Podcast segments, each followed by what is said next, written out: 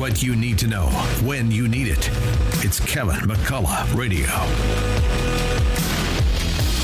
All right, very glad to have you with us as we round out Wellness Wednesday. You know, we talk a lot about wellness from different perspectives and uh, what it means to be healthy and well, to have a well balanced mind, to have a well balanced outlook on life, to be to be full of um, spiritual peace, uh, to have a certain degree of health on the inside is something that uh, we we need to be pursuing. And for me personally, that involves a relationship with Jesus Christ.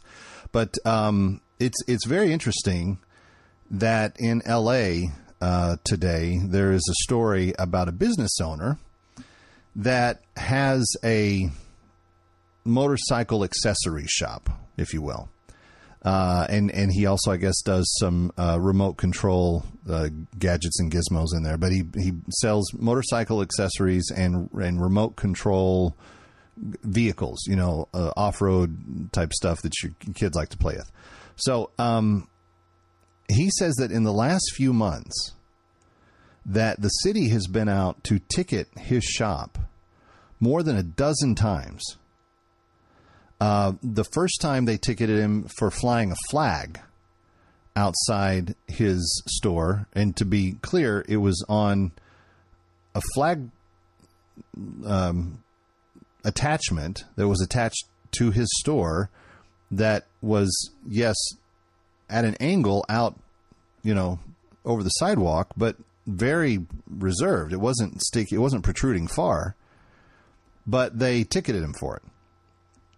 Another time he was he was having a big sale, and he put out a sandwich board sign. You know, with the the two sides, kind of looks like a letter A if you watch, if you look at it from the uh, side of it. Um, but he put out a, a, a sandwich board side that was just kind of hanging out there, and they gave him a ticket for that. And this is stuff he's done the entire time he's owned the business. Now, what they also don't mention, the city doesn't, is that while they've asked him to some some days move the sign by as much as an inch, so it would technically no longer touch city property.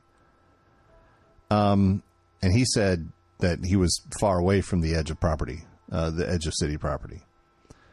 But he said even if it goes out one inch or even four feet out, it still belongs to the property owner, not to the city. They decided that it's their land I did a survey online and showed the property line is much more outside. And even though that they're doing all of this about a sign and a flag, the owner of the store says that nightly he has such a bombardment of homeless people setting up shop, leaning against his store, on the sidewalk, blocking his doorways obviously on the same bit of ground that his sign is on. And with all of the diseases and the lack of sanitation and everything else that the homeless population in LA is bringing with it, they're not doing anything. Now, think about this on a wellness day. You have someone who's flying an American flag and puts the sign out for his shop. He's getting ticketed. Homeless people are openly defying sanitation standards, and they're saying nothing to them. How healthy is that? Kevin McCullough. See you next time.